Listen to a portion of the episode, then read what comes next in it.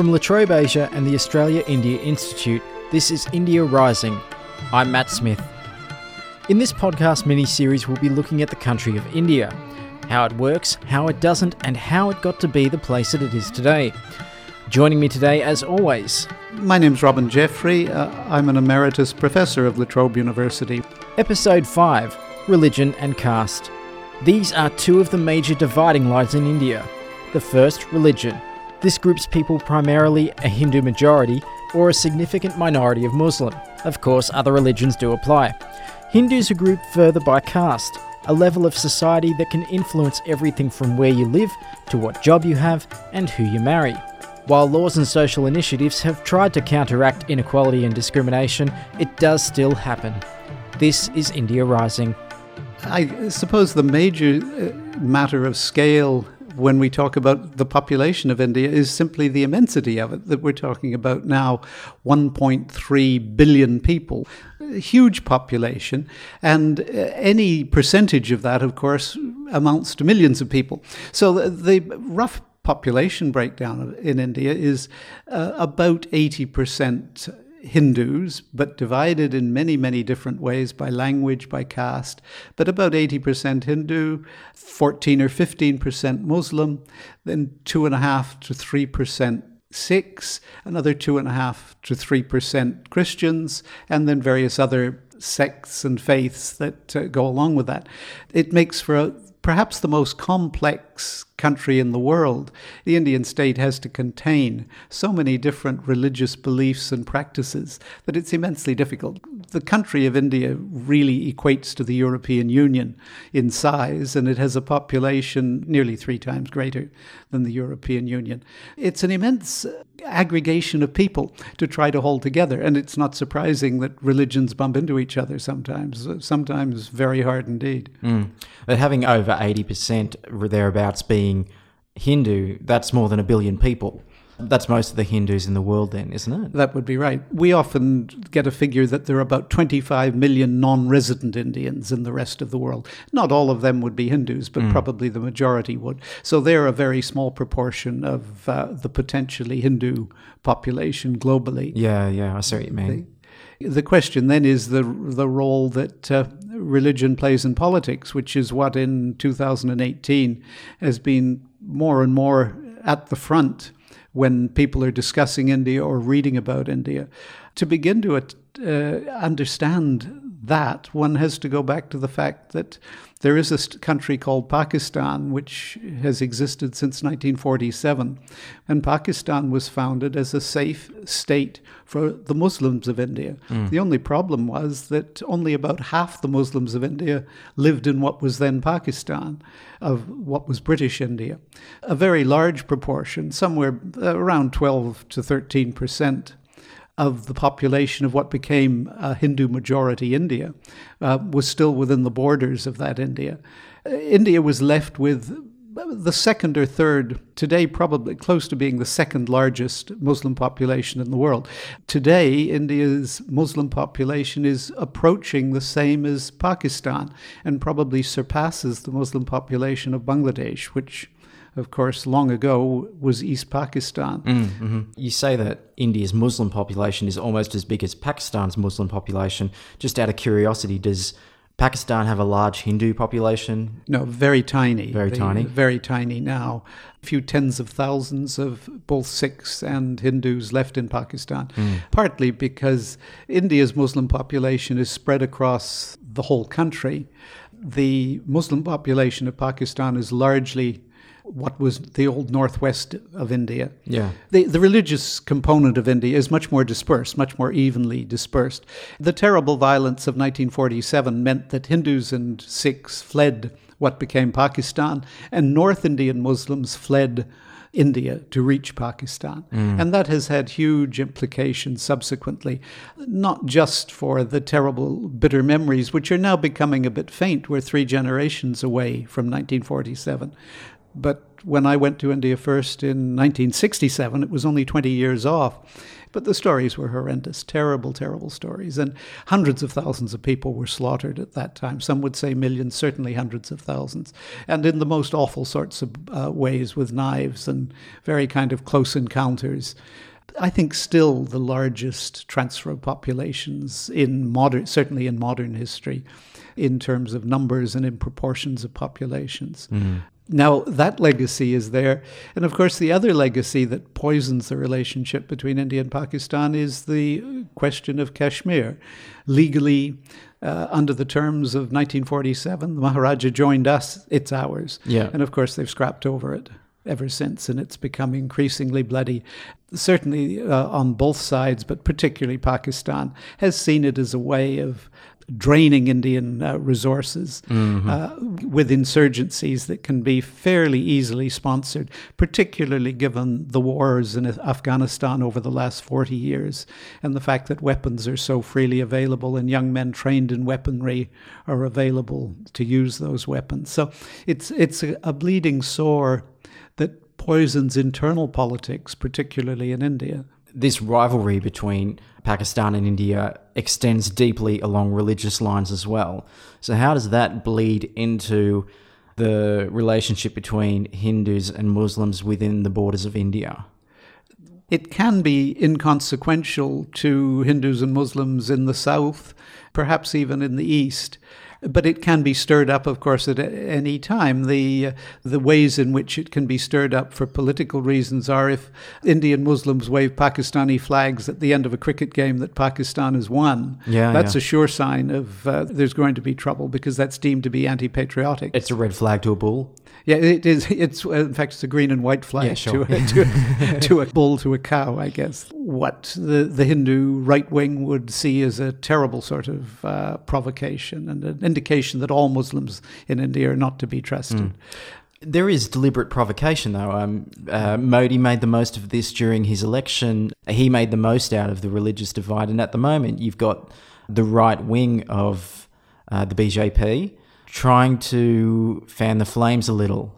It goes back a very long way. The RSS, the Rashtriya Swayamsevak Sangh, the national self-help or self-improvement organization, was founded in the 1920s with the inspiration of in part of Mussolini's fascists in Italy.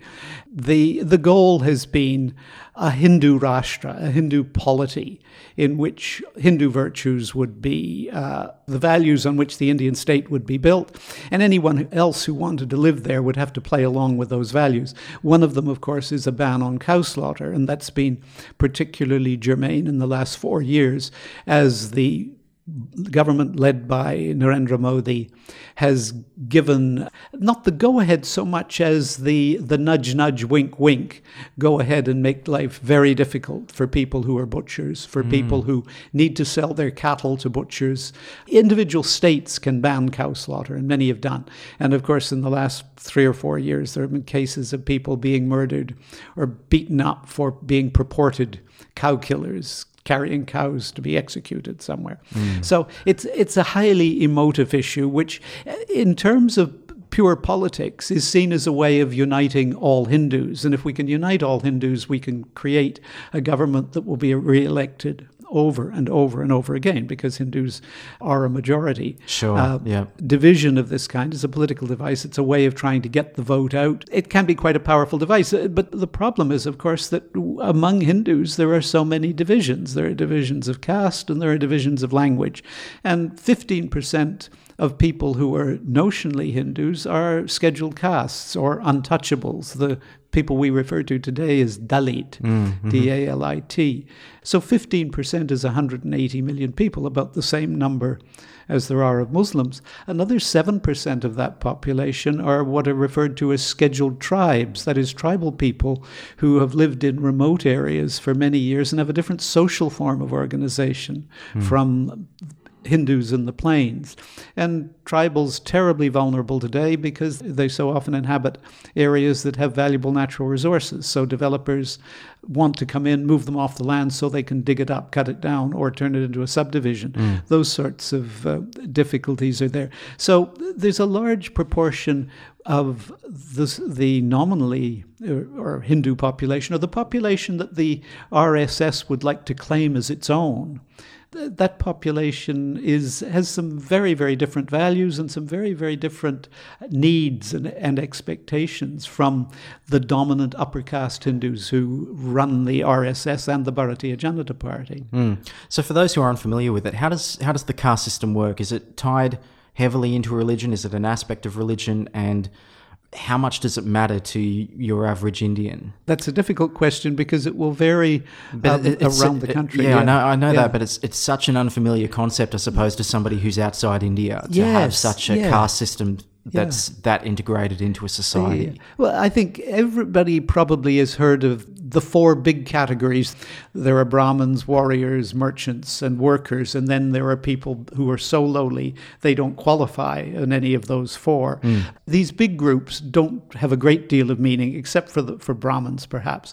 But it's the subcastes that determine life in villages and determine marriage, and it's in marriage that you see caste reproduce itself, and it still reproduces itself. If you go to websites like Shadi, marriage.com, you'll see page after page of marriages where you learn very quickly the caste of the boy or the girl. Is it a search category thing? Can you search? You can search on the basis of caste, of course. Okay, I won't ask you why you're trawling that website, but only as a matter of academic interest. In the old days, you'd buy the Sunday newspaper, and they would be broken down in the same way. Really, but it's much easier now because if you want an Agarwal girl who's a BA. Graduate in home economics who has a wheatish complexion, you can put all those in and it's a search function. Do you put in things like dowry thresholds or whatever? You can't talk about dowry now because dowry is illegal. You see, except it's illegal. It's illegal, but it's not illegal. It happens. Yeah. Sometimes the old code, and I'm not sure if this is still the current code, used to be decent marriage, and decent meant you better bring your checkbook, Daddy, if you want to marry this girl. Yeah. Okay. So the caste system still has a role in arranging marriages. Certainly in marriages, and it's a way of mobilizing votes because if your group seems to be losing out in some way. Let me give you an example. There was a film that hadn't been released, but it was reputed to cast aspersions on Rajputs, a warrior caste of northern and western India.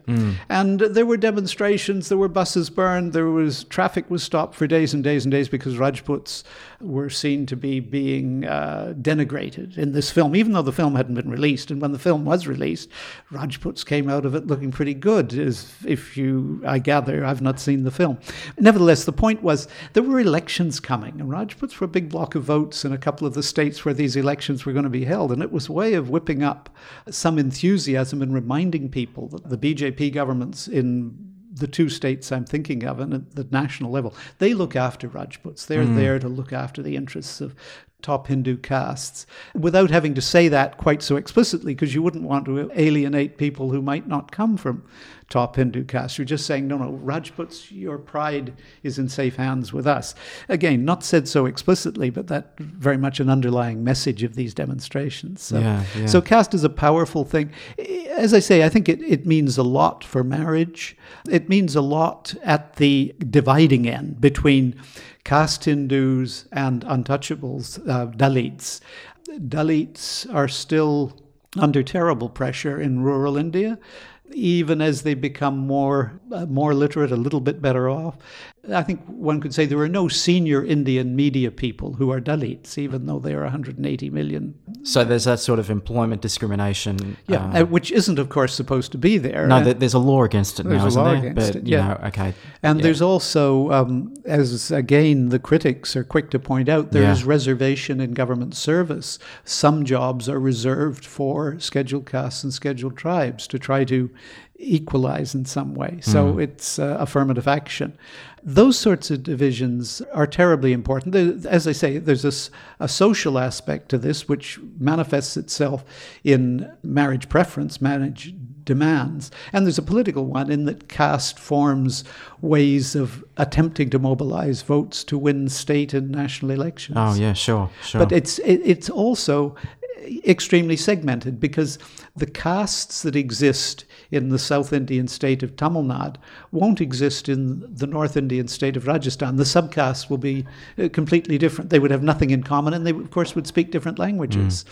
It's one of the difficulties for Dalits in these circumstances, that Dalits have subcastes amongst themselves. So not all untouchables are the same. Some would consider themselves better than others, wouldn't intermarry necessarily, and they're divided by language. So some will speak Tamil, some will speak Bengali, some will speak Hindi, which means you don't have a particular geographical area that as a voting bloc you can take over. You have reserved seats for your people in state legislatures and the national legislature, but too often those seats are filled by people who are clients of wealthier, more powerful interests. Puppet might be too strong a word, but certainly clients of such people. There's a saying in North India, Jat ki beti, jat ko, jat ki vote, Jatko. As you give your daughter to a Jat, the Jat is a subcaste. As you give your daughter to a Jat, you give your vote to a Jat. I see, they're kind of tied up together in that way. But it's still socially terribly important for the majority of the population to marry their child to somebody of the same subcaste. So can you tell me a bit more about the Dalits? And I believe that their role, their origin is connected to hygiene. This comes back into religion as well, because there's a religion perspective of hygiene and cleanliness. Well, certainly Dalits are scheduled castes. When the British arrived, were performing, and still do perform in many villages, the most ugly tasks. So they deal with night soil, they deal with dead animals, they do tanning of skins. They're a little bit similar to burakumin in Japan, but a much more deeply embedded category, I think, even than burakumin. Their presence is deemed to be, or was deemed to be, so offensive that to touch them meant that the caste Hindu person then had to go and take a bath before they could go to the temple, before they could eat their food, and thus the expression untouchability. So Dalits performed all the nastiest tasks in village life, and later and today too in urban life. The refuse business in India, at its most menial level, is heavily delegated to Dalit, simply because it's work they can get. And it can be reliable work. Even the terrible stories you read, one of the awful things that still happens is there are tens of thousands of dry latrines. And dry latrines are just a couple of blocks, and people defecate, and then the sweeper comes, the Dalit sweeper, and removes the excrement with a couple of pieces of tin, puts the excrement in a basket and moves on to the next house and cleans the next latrine. It's a lousy, lousy job, as the old nightmen of Melbourne, I guess, would have told you, working in slightly better conditions 120 or 30 years ago. Having said all of that, even today we get accounts of families wanting to hold on to that privilege of cleaning all the latrines in this particular little corner of a small town or a village, because of the reliability. People cannot do without you. There's a kind of dependability about this pretty noxious task, and partly why it still exists, also because many of the towns where this still survives, very little effort has been put into eradicating it. If I could take it back to the Muslim-Hindu relation, is religious violence in India a big problem? Is there a religious divide? How safe is it for the two religions to interact? Well, this is what seems to me the huge threat India is posing, or the government of India is almost posing for itself. It has perhaps the second or third largest Muslim population in the world, more than 180 million people. And these people have provided very few recruits to ISIS, to the Islamic movements in West Asia over the last 20 years, very few recruits from among Indian Muslims, very little internal terrorism, if you like, that can be traced to Indian Muslims. In fact, very little relative to the rest of the world and what we see elsewhere. And yet the current government is doing everything it can to rub the noses of Indian Muslims in the dirt by constant insults, regular insults, the bans on cow slaughter and the kind of vigilante ways of enforcing those bans. Mm. It's not that previous governments were particularly solicitous. When you look at the proportion of Muslims in Indian public services, things particularly like police and the military, it's less than 2%, even though the population is closer to 15%. That's one of the problems. India, until the last 10 years, had a Muslim elite who were committed to India, and they were one of the best faces that India had. There had been Muslim presidents of India, there had been a Muslim chief of the Indian Air Force, Muslim heads of the Ministry of External Affairs, ambassadors, and of course it was a terrific look for a secular India, an India that kind of embraced the world, that lived the principles of Mahatma Gandhi about universal brotherhood. Mm-hmm. But that elite has not been replaced and is not being replaced. The proportion of Muslims in police and army, as I say, around 2%. In the diplomatic service, it's hard to see Muslim diplomats in their 40s with particularly prominent positions in the Indian diplomatic cadre today, as they did 30 or 40 years ago. Now, it seems to me, if you have a population that has been loyal to the country, has played a part up till now, why intentionally go out to alienate them? And yet that seems to be what's happening. The BJP find it, not surprisingly, very hard to, and I don't think they try very hard, to run Muslim candidates in elections. Mm. Very few Muslims elected in the great states, even where Muslims are a substantial proportion of the population. So this seems to me is a terribly short-sighted attitude to be taking, because the old line about China 120 years ago, how long will the dragon sleep? Well, how long will the dragon sleep in this case? How long will 180 million people go before they are attracted to much more violent and militant ways of approaching the dilemmas they find themselves in. Mm. So this isn't a lost cause by any means, but I think it's a terribly dangerous path that there really needs to be, from the very top, from Narendra Modi and the people around him, a much more concerted campaign to say to India's Muslims, look, you are part of this country. You've got your own lives to live, and we respect the way you live them, providing it is in accord with the general laws of the country, which at the moment are fairly secular and fairly sensible. Mm. Certainly in the cities, and India's urbanizing more and more, there's a tendency for Muslims to retreat to Muslim ghettos in ways that they hadn't done 40 years ago. Yeah. And that's partly for protection, that there's only your people around you, you feel you're more likely to be safe. But it's also, too, that Hindu landlords and Hindu potential buyers don't want to live with Muslims. But partly it's just the lack of familiarity, it's the uncertainty. But then, of course, that uncertainty is enhanced by all the stories that we have going back and forth. One of the ones that's been running for the last 4 years, particularly since the BJP government were elected nationally, is the so-called love jihad, that clever Muslim boys, handsome Muslim boys are luring the Hindu, luring young, impressionable, silly Hindu girls into marriages and elopement. It seems to me a terrible indictment of what you think of your young women, that they're all, suckers for a good-looking boy in a tight pair of jeans. Is there a lot of conversions?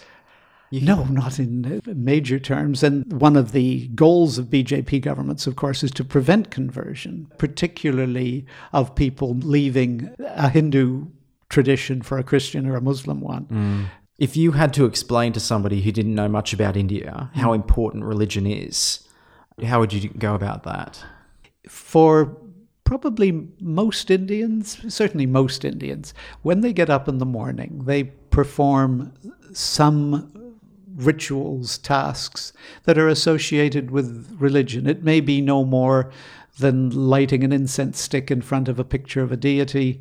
It might be quite a sustained period of meditation and prayers if they're Hindus. If they're Muslims, they may go to the mosque, certainly a morning prayer. Those religious practices can, of course, have all sorts of social consequences. They'll affect who you want to live beside, whether you want to eat with particular people, and whether you'll marry your children to them. And they can have political ones that it can be very useful for mobilizing the vote, putting together a lot of us's against a smaller number of them's. The political aspect, that carries through to our society, to America's society, to a lot of different countries as well. But having it that influential in everyday life is something that doesn't happen so much in Western countries to such a degree. As far as being ingrained in daily life practices, in India, that ingraining runs fairly deep. You'll see a lot of people performing things. Also, too, even the morning bath, the fact that you should take a morning bath, that's something about not just physical purity, it's about ritual purity. You always take your morning bath before you take any kind of food, related to ideas of what it is to be ritually pure as a person living in India. And of course, some Christians and probably some Muslims too will follow some of these practices simply because the Hindu neighbors do and have done, and it seems like just a proper way to behave without necessarily attaching the practice to a religion. You've been listening to India Rising, a podcast from La Trobe Asia and the Australia India Institute. It featured Robin Jeffrey, and I'm Matt Smith, your host and producer. This has been a podcast from La Trobe University. Thanks for listening.